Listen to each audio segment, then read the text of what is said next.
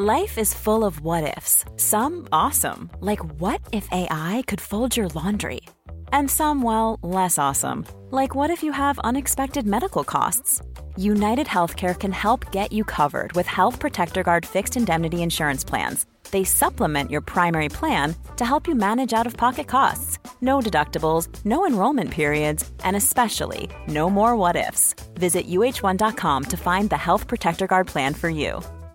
Even on a budget, quality is non negotiable. That's why Quince is the place to score high end essentials at 50 to 80% less than similar brands. Get your hands on buttery soft cashmere sweaters from just 60 bucks, Italian leather jackets, and so much more. And the best part about Quince, they exclusively partner with factories committed to safe, ethical, and responsible manufacturing. Elevate your style without the elevated price tag with Quince. Go to quince.com slash upgrade for free shipping and 365-day returns. Many of us have those stubborn pounds that seem impossible to lose, no matter how good we eat or how hard we work out. My solution is PlushCare. PlushCare is a leading telehealth provider with doctors who are there for you day and night to partner with you in your weight loss journey. They can prescribe FDA-approved weight loss medications like Wagovi and Zepbound for those who qualify. Plus, they accept most insurance plans. To get started, visit plushcare.com slash weight loss. That's plushcare.com slash weight loss.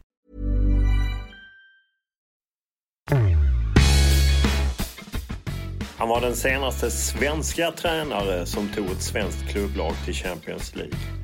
Han tog eh, lilla Kalmar FF och gjorde dem till svenska mästare och kuppmästare och en faktor att räkna med i svensk fotboll och han är på väg att bryta förbannelsen över Hammarby och ta upp klubben där den hör hemma, i Allsvenskan.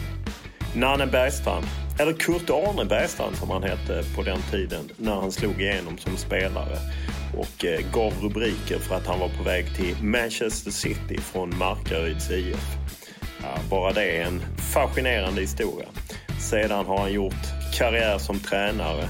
Lite eftertänksam, lite torr, men rätt rolig. Jag har åtminstone alltid haft kul med honom.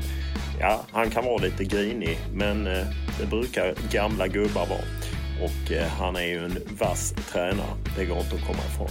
Därför satte jag mig ner i någon slags byggliknande bod och snackade fotboll, Hammarby och lite annat med Nanne Bergstrand. Som vanligt startar vi med en faktaruta. Den som eh, i kvällstidningarna brukar ligga till höger.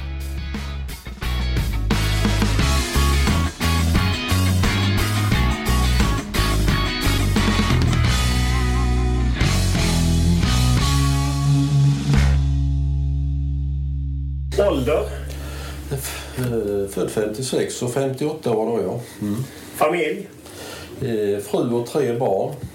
Bara en bor kvar hemma. Bor? Jag bor både på Öland och i, i Årsta. Titel? Ja, det är väl fotbollstränare då. Utbildning? Eh, förskollärare för länge sedan. Och sen är det en massa utbildningar som har med ledarskap att göra. Lön? Ja. Vilken är din största fotbollsupplevelse? Eh, Champions League med Helsingborg. Den eh, största spelare du stött på eller tränat?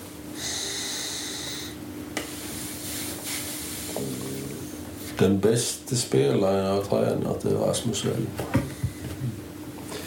Eh, största ledare du stött på eller som du tagit intryck av? Eh, Roy Hodgson och Bosse Johansson. Vad kör du för bil? Eh, Volvo.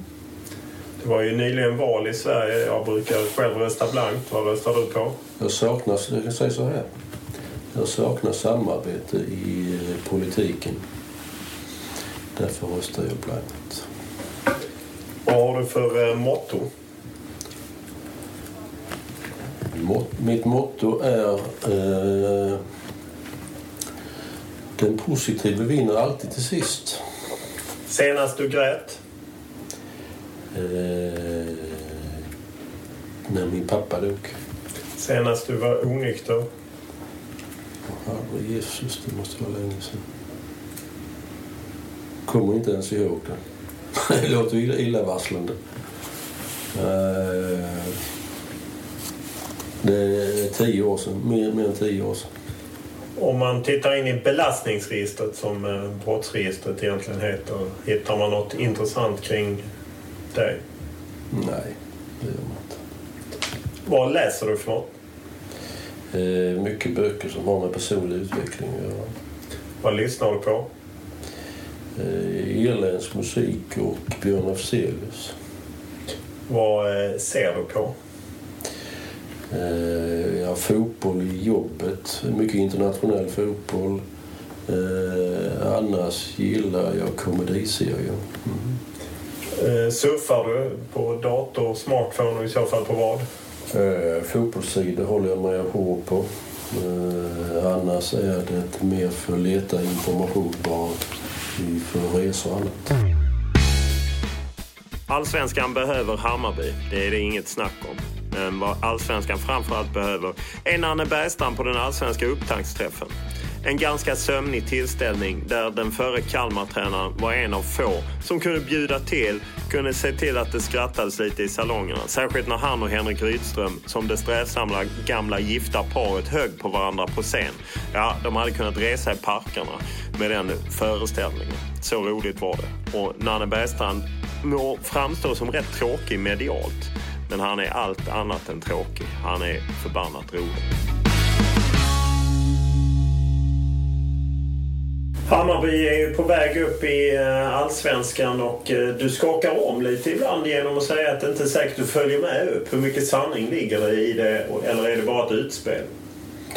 Ja, det är två saker. Det, det ena är ju att man, eh, det är viktigt att ha bägge fötterna på jorden. Alltså hjälpa spelaren för det är ett, med det publikintresse som finns i Hammarby så är det lätt att segla iväg. Men också för att medvetandegöra om att eh, det räcker inte bara med att gå upp i Allsvenskan. Man måste ha någon tanke på vad man vill också i Allsvenskan i så fall. Så det är ju mer för att öppna eh, skapa perspektiv. Så då behöver man använda media för att göra det ibland. För mig känns det som att du sätter tryck på styrelsen att ta fram pengar till nyförvärv. Eh, ja, för mig handlar det mer om eh, att eh, vi också sätter fotbollen i centrum och utvecklar träningsmiljön här. Så att vi har bästa för, förutsättningar för att komma så nära, att spela likadant på samma underlag som vi tränar. Vad konkret hade du velat ha tills Hammarby går upp? Kan du, har du en lista? De här tre spelare, en träning... Nej, jag har inte det, så långt har det inte kommit när det gäller spelare. För, eh, för mig handlar det mer om att eh, bygga ett hållbart spel och då kommer tempot bli eh, avgörande för hur snabbt man kan bli ett allsvenskt fotbollslag, så kan man säga. Då skulle vi sätta en, eh, två tv-apparater bredvid varandra där de visade en match från tyska ligan och en visade en match från eh, allsvenskan eller vad det kan vara så tror jag att det skiljer flera år mellan matcherna. Alltså det är så stor skillnad på tempo och det borde inte vara så stor skillnad med tanke på att vi är rätt så nära tyskarna i både kynne och annat. Och där har vi ett jobb att göra i svensk fotboll som är, som är jätteviktigt. Att driva upp tempot. Och på det, alltså, eh, då krävs det att man tränar tuffare än vad man gör idag. Varför kan man inte... Du vet ju om det. Varför går det inte att genomföra? Vi försöker köra det projektet här i Hammarby och vi har idag ett klart högre tempo än när vi startade i januari månad. Och, eh, det är det vi, och där kommer det också Eh, vilka spelartyper kommer vi behöva för att driva det här ytterligare längre. Du och jag skulle egentligen träffats i fredags men då var du på tjänsteresa. Jag tolkar det som att du tittade på spelare. Är det lätt att rekrytera spelare till Hammarby? Eh, ja, det, verkar finnas ett intresse för att spela inför mycket publik och det ligger väl i den tidsandan som är idag med narcissismen som är så stark. Alltså att det bekräftelsebehovet är väldigt starkt och då är det intressant att spela inför mycket publik. Och det kan man eh, till viss del ha en förståelse för. Det är en fantastisk upplevelse som eh, våra hemmamatcher. Mycket bekräftelse får du själv? Jag försöker, du känner ju mig så du vet ju att jag är rätt så fokuserad på eh, matchen. Men, men jag försöker stanna kvar några minuter efteråt och suga in det efteråt istället. det måste ändå vara rätt unikt sett till Kalmar, med all respekt till Kalmar FF. Det var ju inte det draget som det är på Tele2 Arena. Nej, det skiljer givetvis. För när vi har ett snitt på 20 000 här så det, blir det en skillnad. Och inte minst med, som arenan är byggd så är ju akustiken fantastisk. Men vad, vad är det i den här narcissistiska tidevarvet? Vad gäller det att tänka på när man rekryterar spelare? Vad får man inte... För jag att det finns fällor där. Ja, men jag tror att det är viktigt för, eh, hur du bygger gruppen då. Alltså, eh, för oavsett om vi har en grupp människor så blir, stiger det ganska kvickt fram några informella ledare. Och vad det här är för människor, de som blir informella ledare, är jätte, jätteviktigt för hur vi, eh, för vilka förutsättningar som man kan skapa för att tåla motgångar, hantera framgångar. Så, de blir, så att det är väldigt viktigt att ha rätt typ av lagkaptener. Och fler, det räcker inte med en som förr i tiden.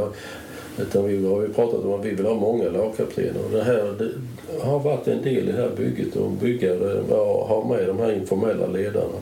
Därför har vi ju så pass bra laganda. Och eh, i, i Hammarby, det är en av de bästa som jag har varit med om. Vi hade i fanns även i Kalmar i eh, flera år där. Men det, det betyder ett antal poäng varje säsong. Hur eh, går man tillväga för att lära känna en spelare innan man ska värva? Ja, ofta har man ju någon form av kontakt som känner spelaren, den känner den och så får man en bild av människan. Men eh, det bästa är ju att eh, med samtal, när man att träffa spelaren och ställa rätt typ av frågor till spelaren. Så man får en, både en bild av vad den har för framtidstankar men också du ser i ögonen om det här är tillräckligt intressant eller, och engagerande för personen. Så det där är och kroppsspråk. Så det, det blir som en form av en känsla att det är rätt eller fel. I den tid jag hade när jag anställde folk så brukar jag ofta känna efter en halv minut eh, mm. vartåt det lutar. Är det likadant när du träffar spelare? Ja, det, det går rätt så kvickt för det blir en magkänsla rätt kvickt. Som, och den grundar sig säkert på väldigt många av den här typen av samtal. Den, på den så kallade beprövad erfarenhet. Hur ofta går du fel?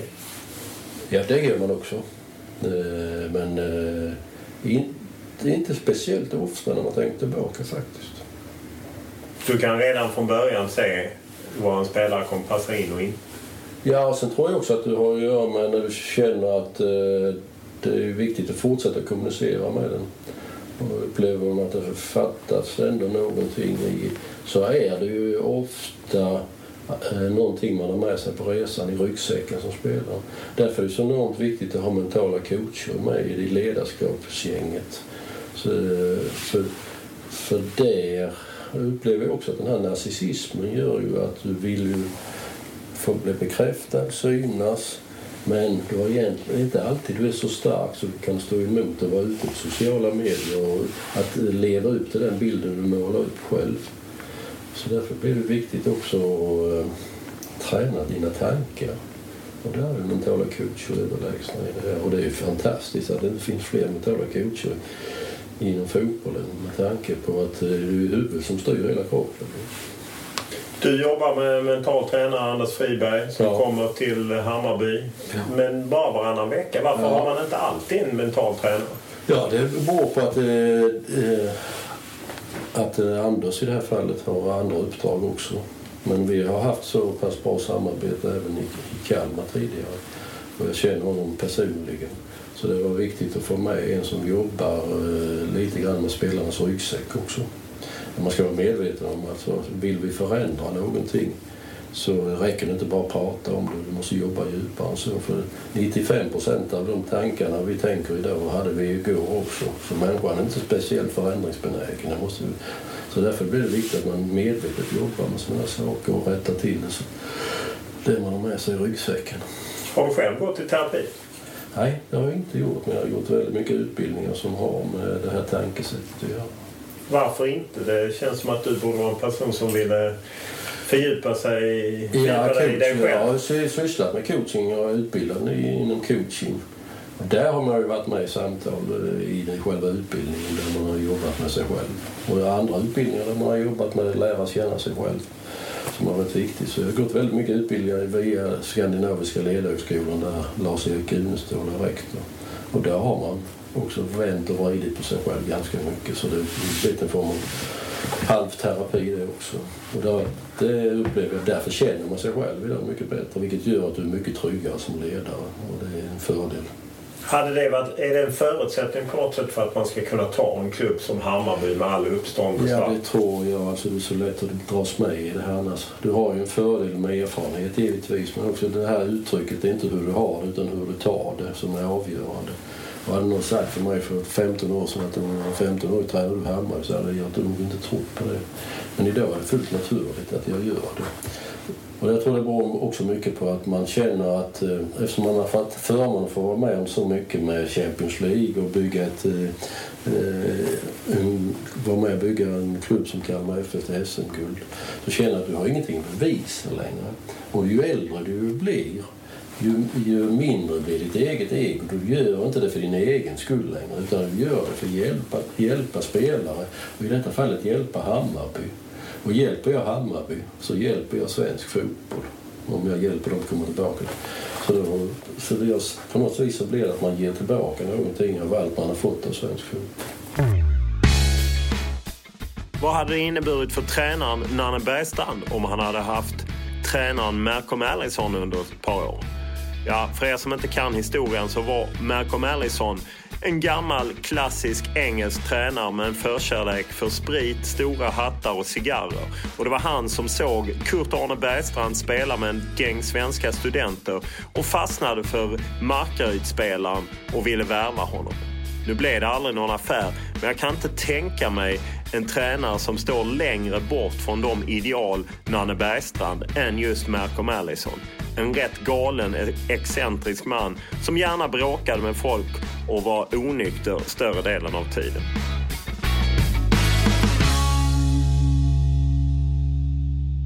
En gång i tiden var du ju spelare själv men man kan väl vara ärlig och säga att du nådde inte riktigt eh, några höjder? Nej, jag spelade allsvenskan med Halmstad och Kalmar FF. Men jag var, som spelare eh, spelade jag både i backlinjen och på mittfältet. Jag började som forward en gång i tiden. Men eh, levde ganska mycket på min spelförståelse. Men jag var väl inte tillräckligt snabb spelare egentligen för att komma längre än vad jag gjorde. Och jag var, blev ju spelande tränare sen i motsvarande superettan i Markaryd med. Så att, så man hade väl ändå på något vis ofta var det ju nytt nytta av din spelförståelse när du blir tränare. Var det frustrerande ändå att inte ta det här nästa kliv? Du var väl aldrig riktigt helt ordinarie i Halmstad, Kalmar? Eh, nej, jag var... Jag hade ju en period där jag blev erbjuden kontrakt i Manchester City med på 1980. Det var nog den tyngsta, för jag blev, så jag inte fick arbetstillstånd. Sverige var inte med i EG på den tiden. Det var nog mer tyngre, att det, det här med i Halmstad och Kalmar spelar man eh, bitvis ändå. Och jag hade nog inte så mycket tankar på det då. Och jag hade inga tankar på att bli tränare i det läget. Det kom senare. Jag menar Manchester City är ju en känd historia. Hur gick det till? Det var Malcolm Allison som var manager då? Ja, det var en speciell historia. För jag, på den tiden jobbade jag på skola, vilket gjorde att vi hade påsklov. Så frågade Björn Andersson, gamla Bayern München-proffs, om jag ville hänga med han var eh, fotbollslärare på folkhögskolan i Markaryd. Och skulle de åka till England på träningsläger. Och då var det båtresa så var det ett par spelare där som misskötte sig på båtresan. Så han frågade, kan du, för han ville inte han att de skulle spela. Kan du, kan du hoppa in och spela? Ja visst, det kan jag göra. Så, så det var en skolmatch. Vi vann med 7-3 tror jag. Jag gjorde tre mål och spelade fram till två. Och sen dröjde några veckor så kom det en, en, ett samtal hem. Och undrade, pratade engelska och undrade om jag ville komma till Manchester City och provträna. Att det är någon jävel som driver med mig. Ja. Men eh, sen kom det via eh, Marcus IF också att de fick, hade fått det meddelandet också.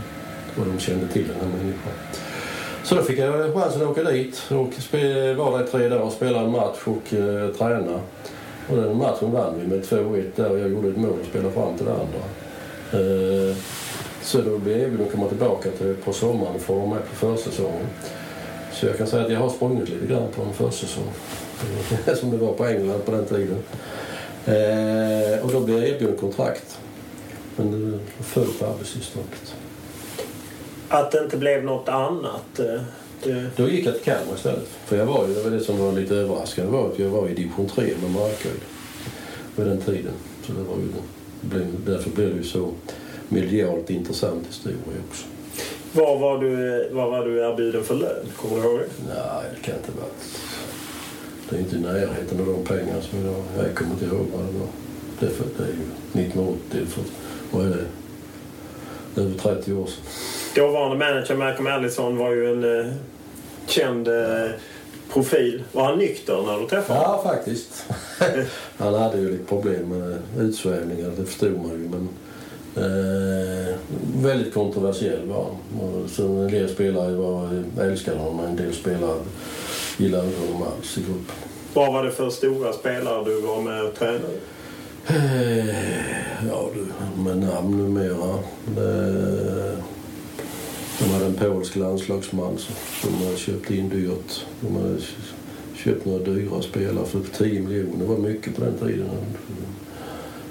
Jag får nog eh, bläddra i böckerna om jag ska komma ihåg namn. Ibland kan man som journalist känna sig något obekväm när man tränger sig in i ett omklädningsrum med idel förlorare och där framtiden för flera av dem är osäker efter att deras klubb trillat ur allsvenskan. Det hände när Nanne Bergstrand tränade Kalmar FF och man plötsligt förlorade kvalet mot Gais. Ja, det var en helt osannolik förvandling av Kalmar som efter första halvan av säsongen låg oerhört bra till i tabellen. Men då Nanne Bergstrand sen gjorde klart med Helsingborg och offentliggjorde det så bara gick det rätt ut för. Och Jag kan än idag se blicken hos Nanne Bergstrand när han drar sig ut från omklädningsrummet inne på Fredriksskans och det är bara ångest. Och det är klart att bilden i efterhand blev väldigt mycket att Nanne hade skrivit på för Helsingborg. Sen gick det åt helvete. Om det är en sanningsenlig bild eller inte går säkert att diskutera.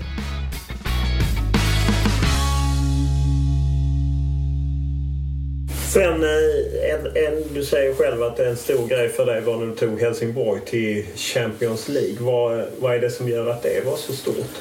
Ja, det var väl... Eh, man Helsingborg har tagit SM-guld då på hösten och så tillträdde med Åge. Och tillträdde jag och då försvann ju alla forwards. Alltså. Och vi fick ju bygga, upp ett helt, eh, bygga nästan upp ett helt nytt lag där ju. Och sen hade vi, så var det ju lite speciellt med tanke på motståndet som vi slog ut. I sig, Vi lottades mot Bate Borisov som numera har varit med i Champions League också. Och de lyckades vi ju slå då eh, 3-0 sammanlagt. Men sen fick vi Inter. Och klart, då var det ju ett världslag med tanke på de spelarna de hade. Vi lyckades vinna 1-0 hemma, så då blev det 0-0 borta. Sven Andersson räddade ju en straff när det var två minuter kvar. Så det, det som var lite speciellt sen med de andra matcherna också, det var ju det här taktiska spelet.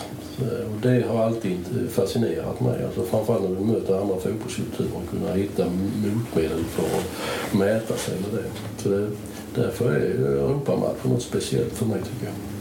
Ni ställdes mot Paris Saint-Germain, Bayern München, Rosenborg. Mm, vi tog fem poäng för dem, mot de lagen där. Och, men vi kom fyra i gruppen så vi kom inte vidare. Och om du ser tillbaka på Helsingborgs IF, du fick ju lämna rätt kort därefter. Ja, två år var det, här, två säsonger. vad var det som gick snett? Ja, vi kom femma andra året i, och det var inte bra nog. Så man ville ha in en annan ledarstil. Så att det kom Sören Kratz in istället. Jag vet att jag läste mig till att du pratade om att i Helsingborg lärde du dig att det går inte att lita på alla i gruppen. Nej, det gör det inte. Och därför blev det att jag hade lite större distans nästa gång jag kom till Kalmar FF. Lite större distans till spelarna än vad jag hade haft första gången jag var där. Hur, hur upptäckte du det i Helsingborg? Att det inte gick att lita på alla? Ja, det förstod man ju när de, en del hade gått bakom ryggen. Hur, spelare eller ledare? Ja, spelare. Som gick bakom ryggen på dig? Ja, ja. Hur yttrade sig det? Ja, i någon uh, uttalande i, uh, där vi hade kommit överens vissa saker så de hade uttalande som var tvärt emot det. Hur tog du det då? Ja, mycket, väldigt mycket individuella samtal.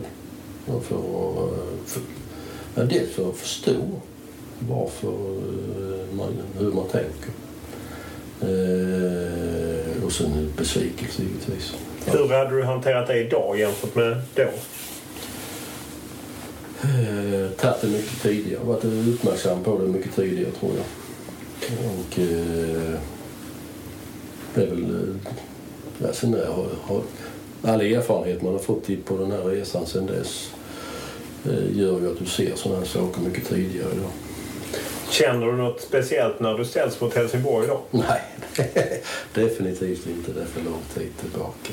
Och vi hade ju några matcher efter det med Kalmar FF som vi hade rätt så bra facit på vet jag. Men det var den första, det är också den första gången du kommer tillbaka. Det är då man känner och sen trubbas det där av. Och sen är du du är ju eh, i, din, i, i dina tankar i den klubben du är just då. Så allt fokus ligger ju på hur du ska vinna matcher. Jag eh, täckte, när jag var på Göteborgsposten så bevakade jag Gais kval mot Kalmar FF. Det är ja. kanske inte det roligaste du har varit med om i din karriär när Gais skickade ur Kalmar FF ja, ur allsvenskan. Det var 1990... Nio. Nio var det ja. ja. Nej, det var ingen rolig period. Vi var ju väldigt nära att klara oss kvar innan där i matcher i slutet där vi hade brände lite målchans. Men eh, det är väl lite kvitto där tycker jag alltså på eh, Kalmar FF som förening. kommer alltid tillbaka. Det gjorde vi ju sen när jag kom tillbaka dit 2003 tror jag så gick, tog vi tillbaka igen. Historien då är ju att du eh, Kalmar FF hade inlett väldigt bra 1999. Mm. Du var het som tränare. Du skrev på för Helsingborgs IF. Det kom ut och plötsligt föll ni samman ja. och trillade i tabellen och förlorade sen ja. kvalet. Då ska man nog komma ihåg att var, eh, vi fick bägge våra mittbackar då, eh, korsbandsskadade. Och eh, vi hade inte så bred trupp så det slog väldigt hårt på hösten för oss. Så, så i själva meddelandet har säkert en mental bit i det hela. Men jag gick ut nu även i, när eh, jag slutade Kalmar förra året. Väldigt tidigt så att det här blev mitt sista år. Och vi, då gick vi ju väldigt bra. Så att, eh, men det, det största här var ju att korsbandsskadorna på mittbacken. Kände du ändå någon, att du kan ångra det? Att du gick ut med att du var klar för Helsingborg? Det var på något sätt ett steg uppåt? Ja, eftersom Åge skulle gå till Bröndby och de hade redovisningsskyldighet eftersom det var ett aktiebolag så, så hade det varit svårt att hålla det hemligt. Finns det något man ångrar kring sånt eller är du inte en typ som ångrar något? Nej, alltså eh, om vi tänker tillbaka i livet så är det ju det vi, de här motgångar man har haft, det är det som vi har lärt oss mest av. Framgångar lär man inte sig så jäkla mycket av utan det är motgångar. Samtidigt är det ju det vi är mest rädda för, rädd för så är det ju motgångar. Så att eh, man, vi har nog lite ett, vad ska vi säga, taskig syn på motgångar. För då är man inne på filosofiska frågor. Varför är vi här överhuvudtaget? Och det är ju för att lära oss på livsresan och hantera situationen. Ändå hade du ingen tvekan att kliva tillbaka till Kalmar FF? Nej, eh, jag trivdes eh, även om det blev det slutet i första sessionen jag var där så trivdes jag så pass bra när jag var i Kalmar FF. Jag har alltid gjort det. Eh, så att det kändes helt rätt. Sen, redan efter Helsingborg så, så var jag rätt så klar att ska man jobba som fotbollstränare så måste man jobba mycket mer långsiktigt. Så jag hade ju ett femårskontrakt där med Kalmar FF eh, direkt från början och det var ju en långsiktig Och den långsiktiga tanken har jag levt vidare med, även här i Hammarby. Så att, och jag, jag är fullständigt övertygad om att det, det, är den absolut bästa vägen att gå. Men det finns ett bra samarbete att man gör det för du vinner så mycket genom att du lär känna gruppen och kan fortsätta jobba vidare med, med en spelidé. Om du nu har en sånt sätt att jobba på. Eh, Hur rimmar det med att du eh, säger att jag är inte säkert jag hänger med upp i Allsvenskan? Ja, jag tror alltså att utvecklingen kommer gå så snabbt här i, i Hammarby att eh, för mig är det inte viktigast om vi är superettan nästa år eller allsvenskan. För mig är det viktigt att vi, att vi utvecklas som fotbollslag, att, vi, att det, tempot blir högre och högre. För att eh, det ser jag som min mission just nu i svensk fotboll, att hjälpa till att se till så vi driver upp tempot i matcherna. För eh, som vi var inne på tidigare så är, så är det alldeles för lågt idag.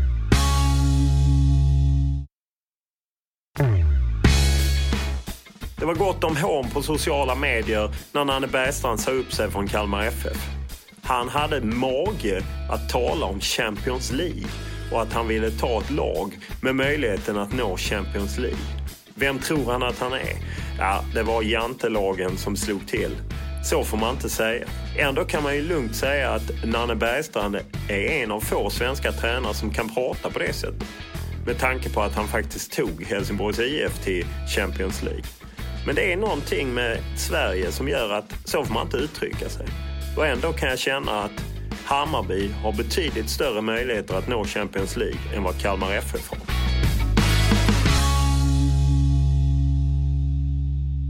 Om man eh, går till... Eh, att du är lite filosofiskt lagd. Du mm. hänvisar ibland till japansk filosofi. Kaizen, ja. Mm. Eh, var kommer det här intresset? Det är inget, förlåt min fördom, men det är inget jag förknippar med Markaryd.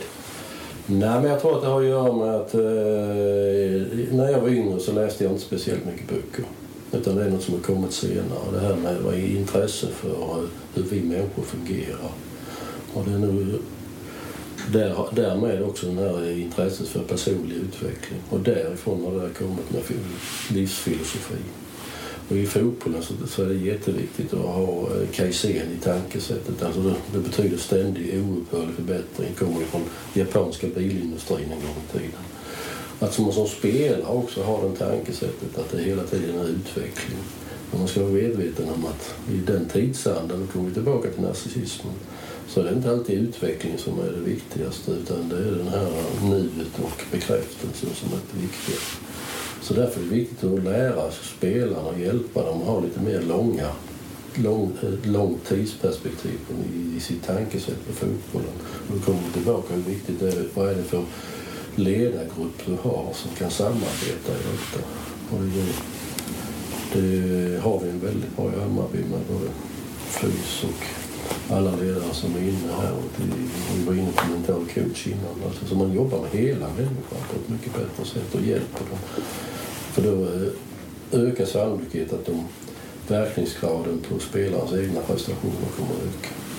Hur lätt är det att nå fram till dagens generation som eh, efter att ha rätt välbetalda även i både allsvenskan och topplag i Superettan efter träning åker och fikar och spelar tv-spel och facebookar och twitter och liknande. Hur, hur når man fram med japansk filosofi? Ja, men det, det som är viktigt är ju alltså var och en måste hitta sitt sätt att vara på. Men det finns ju ingen en gemensam väg som alla kan gå.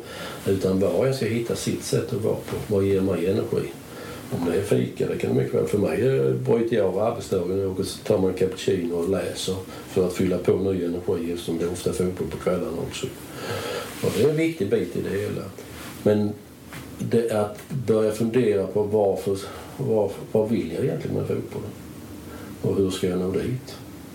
Och ofta är det ju att man har, eh, i den tidsanda som är, att man har väldigt, eh, att det ska gå fort man ska gå få det och så man ska komma fram väldigt kvickt. Men när man börjar titta på eh, hur många timmars träning det krävs för att lyckas och de som lyckas de tränar ju ofta mycket mer än vad andra gör. Så är det de här perspektivet spelarna måste få. Så de får fundera på är det här tillräckligt viktigt för mig? Vill jag verkligen detta? För då skapar du en inre motivation om du verkligen vill som är som en drivkraft hela tiden som hjälper dig för den här inre motivationen. Det ska inte vara en tränare eller ledare som står och peppar på dig hela tiden.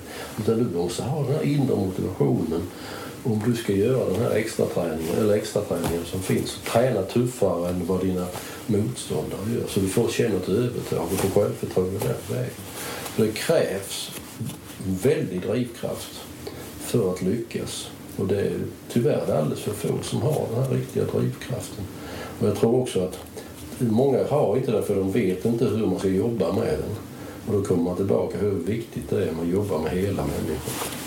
Om du har en spelare som säger att ah, men jag tror inte på sånt mumbo jumbo. Eh, är det en spelare du ratar då eller kan du förstå det? Nej, alltså, man måste, då kommer vi tillbaka till eh, vi 95 procent av de tankar vi tänkte eh, igår tänker idag samma som vi tänkte igår.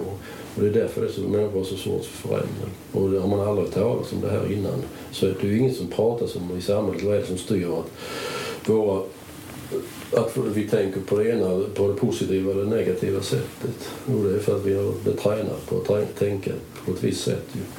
Då behöver vi ändra det tankesättet. Och det kan man göra. Alltså om någon är skeptisk till det så är det helt okej. Okay. Men det, kravet är att prova på det. Det är det kravet vi har. Prova på det. Sen får du själv bestämma om du vill fortsätta eller inte. För har man aldrig provat på det kan man inte veta vad det handlar om. Känslan är att fotbollen som sport är rätt konservativ. Att det tar ja. lång tid att få in den här typen av nya inslag. Ja, fruktansvärt. Det är konservativt, den fotbollen. Alltså.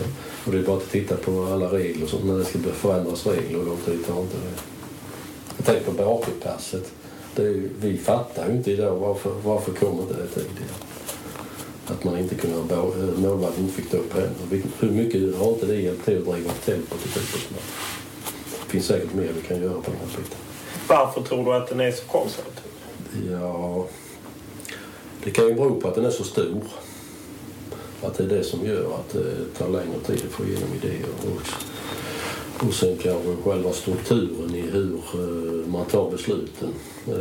Det är nog inte en, är ingen platt organisation utan den är hierarkisk. Därför tar det längre tid. Min bild av Svenska fotbollförbundet är att de inte är sådär jätteöppna för eh, nyheter. Jag bara ser hur de har tittat på Jonas Tern när de ju under många år inte ens besökt honom. Vad är din bild av förbundet som ändå ska vara en slags ledstjärna för svensk fotboll? Alltså, idag är det ju skillnad på förbundet. Eh, det har ju också hand om breddfotbollen. Och sen har du svensk elitfotboll som är ansvarig. Alltså man behöver nog i, bryta, göra en större skillnad mellan Svenska fotbollförbundet och svensk elitfotboll om du ska driva elitfotbollen riktigt. Det är helt enkelt att, eh, mer som Premier League, att man ja. bryter loss ligan och kör den? Ja, för det är två skilda områden ändå. Även om eh, förbundet har landslaget så det kommer ju alltid vara så. Men svensk elitfotboll behöver kunna styra sin fotboll mer själv. Varför har inte det hänt? Jag frågar inte mig, jag vet faktiskt inte. Jag har inte, jag har inte tillräcklig insyn i den, verksamheten för att ha någon klart svar på det. Samtidigt är ju en verksamhet du jobbar i, är det inte frustrerande då att till exempel SEF representerar 16 superettan-klubbar, 16 allsvenska klubbar. förstår ju alla att Ängelholms gemensamma plattform jämfört med AIK, det mm. är väldigt lite som är gemensamt. Ja, det är det. det, är det. Men jag tror att eh, från början så var man mer intresserad av den typen av frågor. Idag så är du mer i, eftersom det är så tungrot och så konservativt så det, lägger du all din energi på den klubben du är istället. För det finns tillräckligt mycket att göra där också. Så att det, det ligger, på något vis så känner man att det ligger utanför en själv för tillfället. När du slutade i Kalmar så eh, sa du att du gärna ville ta en klubb som kunde nå Champions League. Mm. Och blev nästan lite hånad för det upplevde jag. Ja, ja, ja jag, vet, jag känner inte så själv. Men eh, eh, det, är väl så, det, det sticker väl ut när någon eh, säger något som är lite eh, annorlunda. Och det är väl, när du är en filosofisk tränare så står du ofta för något som är lite annorlunda än det andra. Och det krävs mod för att våga vara annorlunda. Men eh, att gå ut och säga en sån sak, det är ju inte att man vill, att man vill, att man vill vara kaxig, för det är inte det det handlar om. Utan man vill vara ärlig och svara på frågan. Men jag såg ju också att det, det, efter ett tag växte det ju fram att det, det kanske skulle vara med och bygga något igen. För det är också väldigt intressant tycker jag att göra. Det är ju det här, det lever kvar med Champions League, den här fantastiska känslan som fanns kring detta. Och att då, då är vi tillbaka till att möta andra fotbollskulturer. Men bygger man någonting så kan man också vara med och möta andra fotbollskulturer. Så bara att komma tillbaka till Europaspel, det finns en potential i Hammarby att göra någon dag. Det är jag övertygad om. Ja, visst måste Hammarby ha kanske en av de största potentialerna i svensk fotboll? Absolut, absolut. Men eh, med tanke på att man varit nere i Superettan i fyra år då, eh, så eh, får man vara beredd att det kommer att ta lite tid. Men så mycket Sen jag kom hit från dag ett så har jag känt en oerhörd framtidstro. Att det finns en framtidstro i föreningen och i supportrarna som är väldigt stark. Och den kan ju hjälpa till att bära den här potentialen en bra bit. Hur bra koll har du på ekonomin? För jag menar, så med den publiktillströmning så borde det ju hända något även i pengapåsen. Ja, det gör det säkert. Men man har ju tydligt gått ut och sagt också att man behöver ha pengar på banken också. Och det har jag full förståelse för. Så det gäller att bygga det i rätt takt. Och det är den vi kommer till, den diskussionen. Den lär ju dyka upp här i, i november, december i föreningen. Vilken väg vi ska gå. Och det kommer ju vara kopplat till är vi i Allsvenskan eller är vi i Superettan. Mm. För det var så att du var frustrerad i Kalmar att man inte värvade riktigt på samma sätt? Ja, alltså det kommer till ett läge i Kalmar där arenan blir viktigare eh, eftersom den var en så stor eh, satsning. Så den blev väldigt viktig och då trycktes fotbollen tillbaka där några år och det fick eh, sportsliga konsekvenser. Och, eh, men att, sen samtidigt hade, man ska komma ihåg att jag hade varit 11 år i sträck. Det är väldigt långt i elitfotbollen, 11 år alltså. Eh, så jag behövde nog definitivt en egen ny utmaning också. Hur nära var det var att det blev en klubb som spelar i Champions League? Nej, det fanns eh, förening, flera föreningar som var intresserade. Men det, det hade tagit tid innan vi hamnade i Champions League. Malmö FF? Ja, jag, med respekt för alla föreningar så säger jag ingenting. Utan det slutade med att det, det kändes rätt att ta Hammarby. Hur tidigt kom Hammarby? Det kom in uh, relativt sent faktiskt i, uh, i bilden. Jag tror också att de blev överraskade att jag var intresserad. Han du bli orolig över var nästa lön skulle komma ifrån? Nej. Det kan jag inte säga att jag definitivt inte var. Och det är ingen kaxighet i det. Utan det hade, annars, jag är övertygad om den dagen jag, om jag slutar som fotbollstränare så kommer jag fortsätta jobba med människor. Och då kommer hjälpa människor med personlig utveckling. Så att det, det är ju de alternativen man har. Men fortfarande är fotbollen så pass intressant och jag känner att jag har någonting att tillföra i, eftersom jag har lätt för att överföra internationellt perspektiv till svensk fotboll. Och eh, vi behöver verkligen lyfta blicken. Eh, om man talar om, du säger att du inte vill säga vilka föreningar som var intresserade. Var det utländska föreningar eller var det svenska eller både och? det var svenska. Mm. Men eh, utländska föreningar. Jag tror det är jätteviktigt eh, oavsett vilken svensk tränare som ska utrikes att de har en tränarstab runt omkring sig som de kan lita på. Eh, och så att du kan driva din egen linje också. Och att du redan från början har med det när man pratar med utländsk klubb. Sin egen tankesätt, filosofi och så man... Eh, för annars kommer du bli uppäten av, eh, av eh, supportrar och klubb om du inte har de här bitarna klart för dig. För det, tränarrollen är klart mycket sämre idag om vi går tillbaka 10-15 år. Hur menar du då? Ja, eftersom eh, det handlar om väldigt mycket... Fotbollen är betydligt mer kommunicerad. Och kommuniceringen bygger ju på, för sina intäkter på att Eh, skapa förväntningar.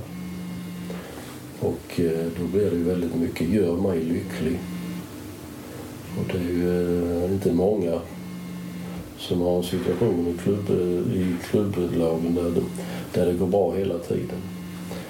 Och har du då klubbar där det inte finns någon tydlig strategi och det kanske är rika människor som är inne och har det som lite extra leksak, eller vad man ska kalla det, så, eh, så är du en marionett bara i det hela. Även inom svensk fotboll? Nej, jag pratade om de som ska gå utomlands. Så, ja. så är det betydligt svårare. Och det är så, idag är det inte många svenska tränare som kommer utanför eh, Norden. Vad beror det på? Jag vet inte. Det är svårt att peka på något speciellt. Jag tror att det finns många som skulle kunna klara av det om de hade rätt omgivning omkring sig.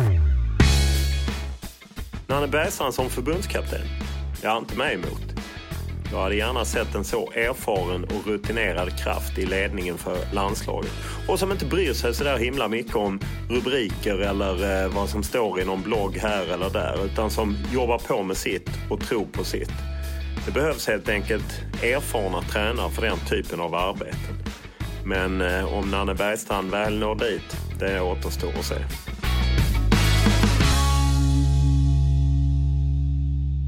Som alla fotbollsintresserade följer du garanterat landslaget. Kan du ibland vara sugen på att ta över efter Erik Hamrén? Nej, jag tror att... Eh, hur länge har Erik varit i landslaget? Fem år, va? Ja. Eh, jag, jag tror att, att Erik ska fortsätta. För, det, för mig är det ju en fördel om du har skaffat dig nu en, en eh, kunskap om förbundskapsjobbet så ska vi byta ut. Då.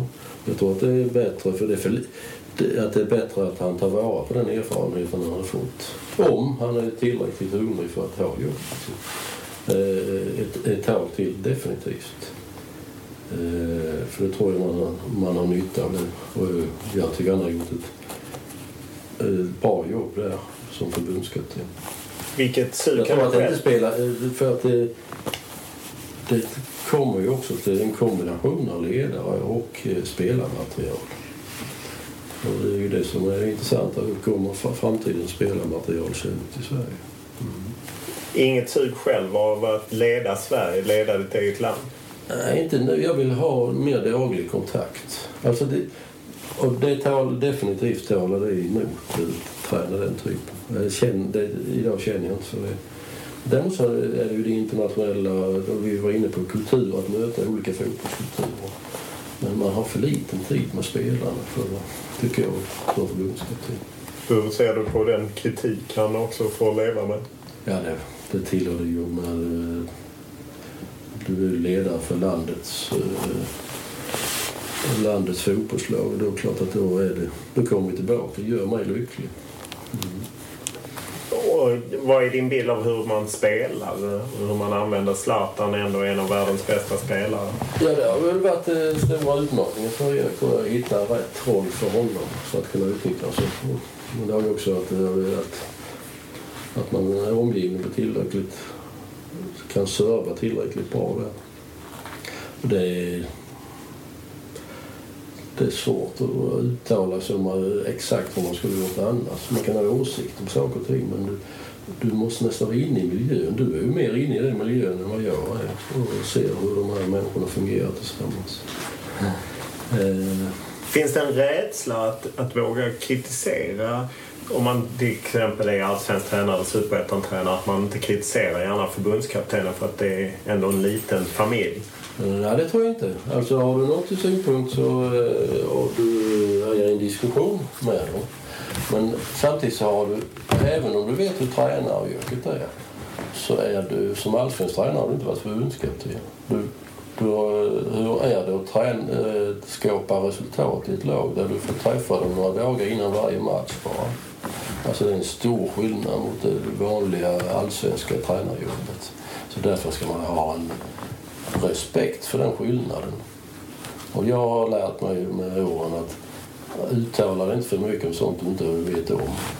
För det kommer du bara få tillbaka i ett annat sammanhang. Och det, det, är respekt för det här jobbet, att jag har för lite kunskap om det.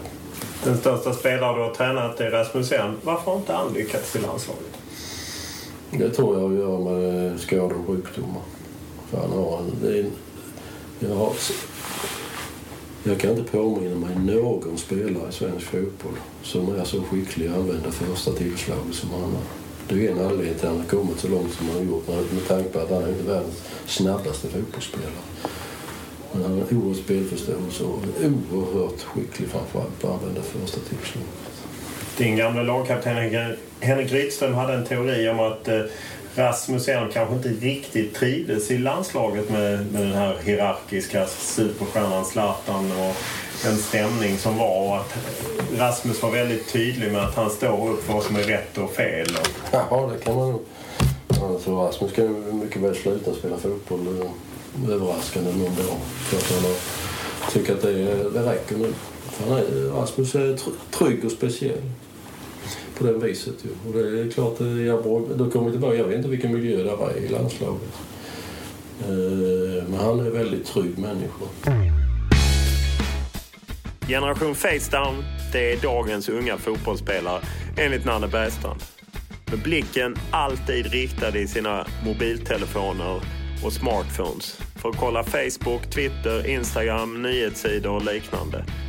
Det handlar om att ta in otroligt mycket information på kort tid och alla vill de gärna ha bekräftelse.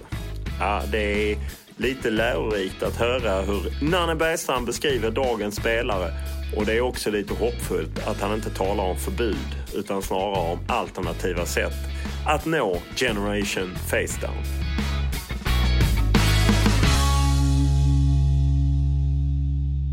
Du använder ju ofta medier för att skicka budskap.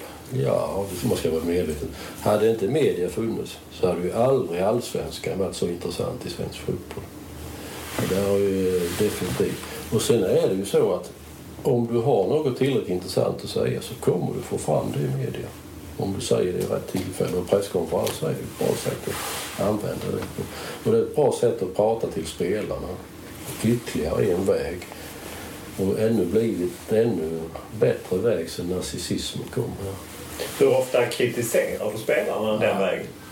Individuellt försöker jag eh, undvika att göra det. Utan då är det mer som grupp. För att eh, peka på vissa saker. Men det är ju lika viktigt. Det absolut viktigaste är den kommunikationen du har sen i, i vardagen med spelarna. Du fick ju mycket uppmärksamhet nyligen när du var ute och talade om face down-generationen mm. med det här med sociala medier och liknande. Vad, eh, vad fick du för reaktioner på det? Du var kritisk åt att det var svårt ja, att nå Det kommer fram många, eh, många vuxna människor till mig och sagt att du har helt rätt. Sen finns, vet jag att det finns yngre som tycker att det, det förstår inte du, du är för gammal för detta. Men eh, man ska vara medveten. Varje barn, för det har vi alla varit från början, är präglad av den tidsandan vi lever upp i. Och eh, den, då kommer vi tillbaka den här, den tidsandan spelaren lever i nu gör ju att man har ett väldigt brus hela tiden. Och det, det är alltid två sidor på myntet. Det, de är väldigt bra på att hitta information. Och, eh, och på det. Däremot så ja, fördjupar man sig inte lika mycket nu för tiden i och det får en konsekvens i fotboll, att du inte fördjupar dig i spelet fotboll rent taktiskt alltid. Så själva, man kan uppleva spelförståelsen är lite svagare. De har bättre teknik men sen lite svagare spelförståelse. Därför måste man hitta då pedagogiska hjälpmedel för att komma åt det här för att spelaren ska förstå fotboll bättre.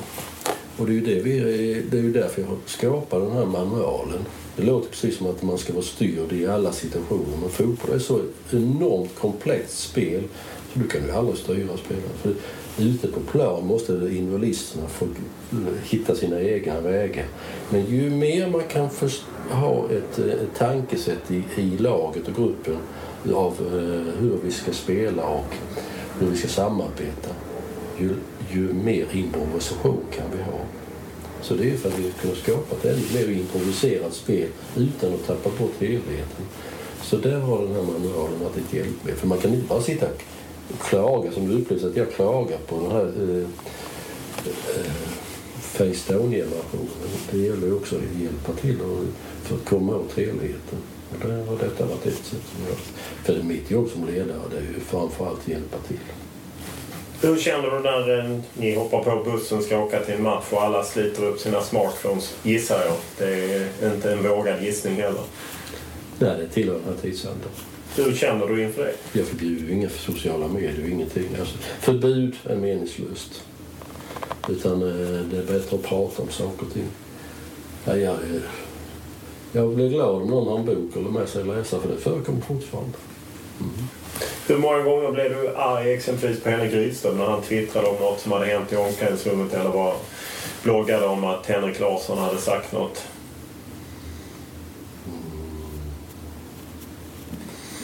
Ja, om jag blev arg på det vet jag inte om jag blev. Eh, men Henrik var ju en eh, eh fantastiskt bra lagkapten att ha i gruppen. många gånger släppte jag ju eh, kommunikationen till honom med gruppen. Du, du, mer du du kan rationalisera bort dig själv desto bättre. Det är ju det högsta målet som ledare egentligen. Rationalisera bort dig själv så att det blir självstyrande, självgående allting. Men i Henriks fall, då, ja, det var nog på han uh, lite gliringar efteråt istället. Vad han hade nog skrivit om det var någonting sånt här. För att uh, få till en diskussion kring de här sakerna. Jag vet i slutet att Henrik drog ju ner på sitt för han upplevde att hans eget bekräftelsebehov började också bli för stort. Att han, klart han har varit med så länge så han blev medvetenheten om det. Det är ju en styrka i sig själv om du ska göra en förändring. Hur det är idag, det vet jag inte. Men jag tycker det är fantastiskt roligt att han har blivit eh, ledare och tränare. För han har förutsättningar för en bra ledare. Just att eh, man delar med sig av det som händer i omklädningsrummet. Det känns också lite förbjudet på något sätt i ja. den konservativa fotbollsvärlden. Ja, men vi, där, där måste vi öppna oss mer. Vi har ju varit alldeles för stängda. Och det är ju, därför har vi ju ställt upp på den här eh, dokumentären kring Hammarby här också.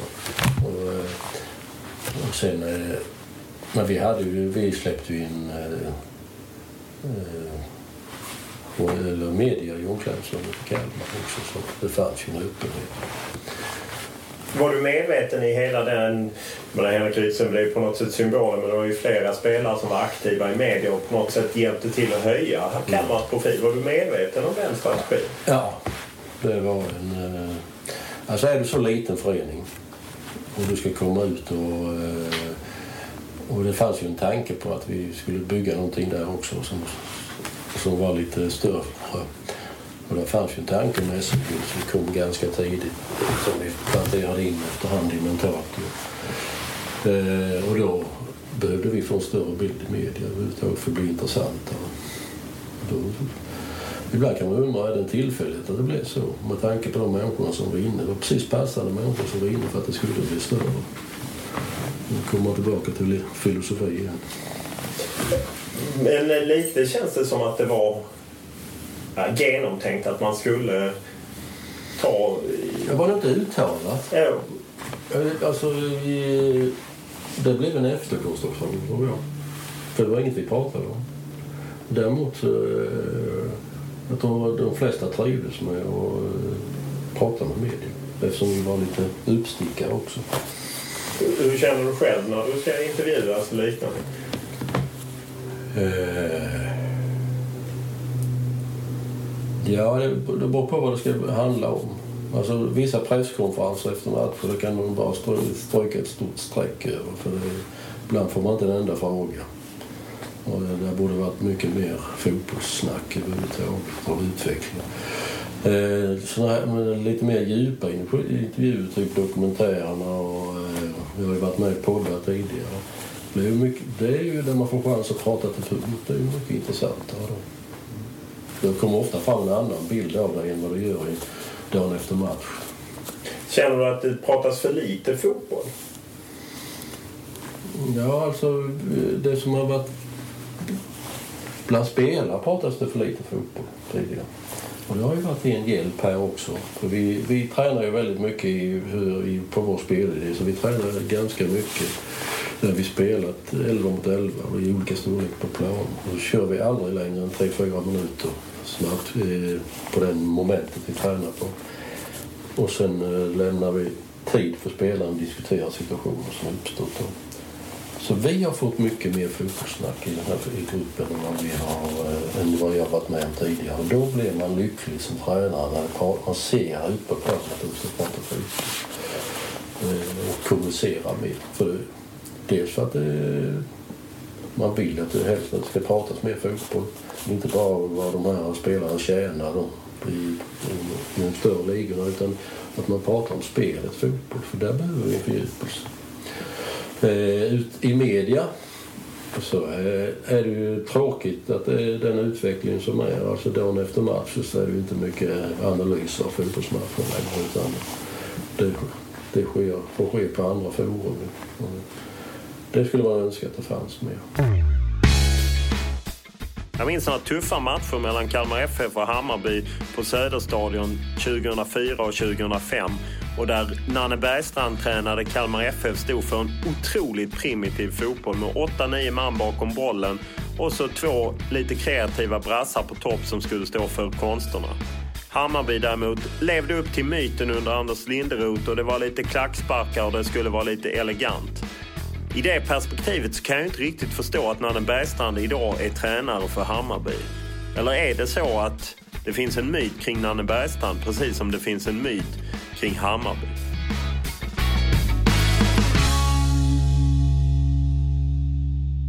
Hammarby är ju en på många sätt mytomspunnen förening med både fans och eh, ständigt misskött ekonomi kan man lite hårdraget säga. Och sen då den här att det ska vara klacksparkar.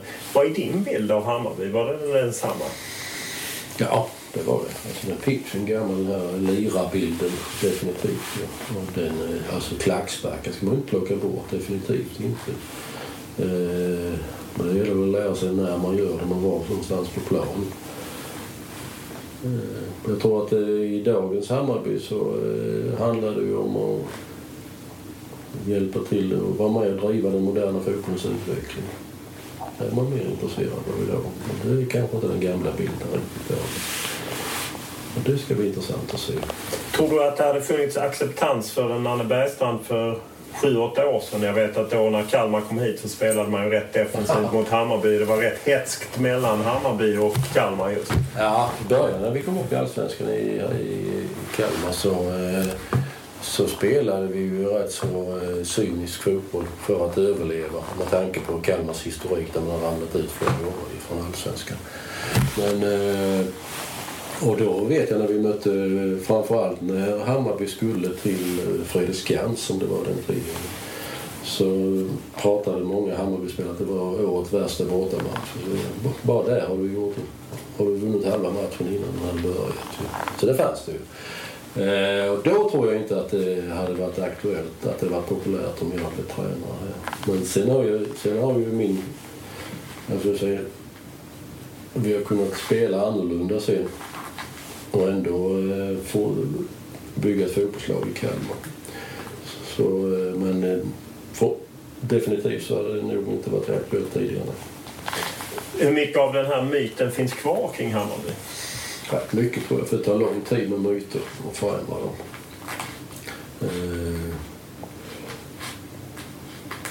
Ja, det finns ju väldigt mycket spelartyper som har sina kvaliteter i det offensiva spelet. Så det har säkert eh, präglat fortfarande när man har värre spelare. Och det är ju ingen nackdel. Men det gäller att få balans på helheten. Om man tittar tillbaka de senaste tio åren har varit en väldig omsättning bland ledare och många ledare har utsatts för hot av eh, falanger. Hur, hur resonerar du kring det? Ja, det tror jag. Jag tror inte man kan föreställa sig innan man tar ett sånt jobb hur kommer det bli.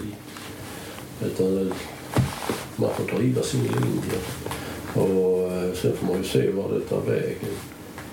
Eh, fastnar man för mycket i vad som har hänt tidigare. Och man ska, då är det mer att titta på varför det har hänt. Och då kommer vi tillbaka till det här. Alltså, som man märkte när man eh, tog det här jobbet. Alltså,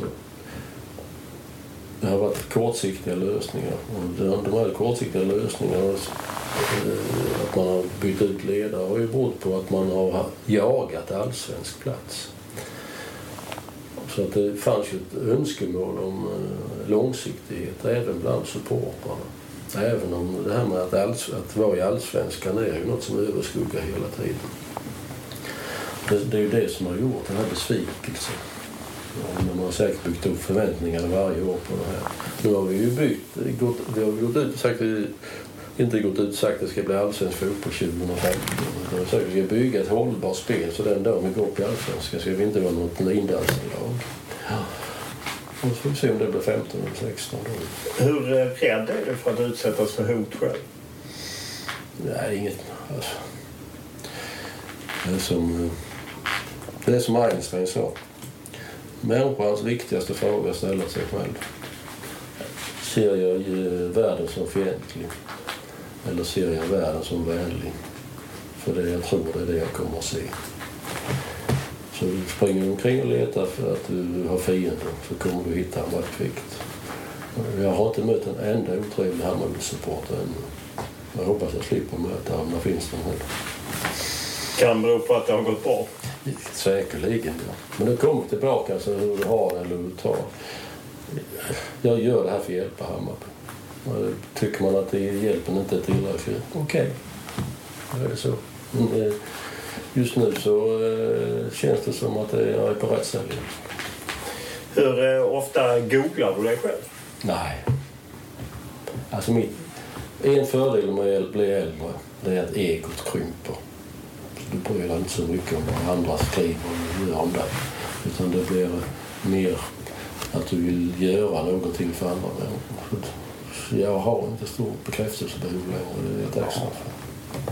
Så vi får inte se dig på Twitter och Instagram och liknande? Nej, då har jag nog slutat som fotbollstränare i så fall. Om den dagen jag sysslar med mer och hjälpa människor med personlig utveckling då, då kanske man måste ut och sälja sig lite mer. Då kanske jag skulle finnas med där. Men då är det ju ett annat perspektiv. Du är alltså beredd för att sälja dig själv? Ja, alltså, om man vill hjälpa med personlig utveckling och är ny i den branschen, även om man kommer från idrotten, så tror jag att det kan finnas fördelar att vara ute i sociala medier. Absolut. Det är alltid två sidor på myntet. Mycket bra. Jag tackar för denna tid. Tack själv.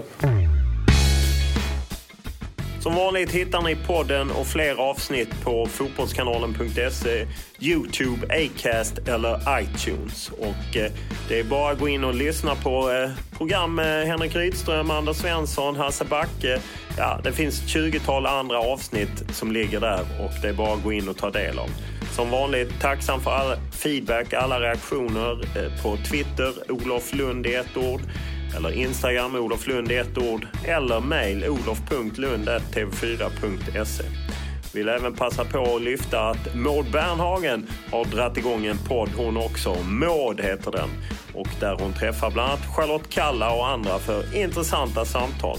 Så det är bara att ta del av dem också och ni hittar dem på Acast och iTunes. Sök på Maud bara så hittar ni. Och eh, podden är tillbaka nästa vecka.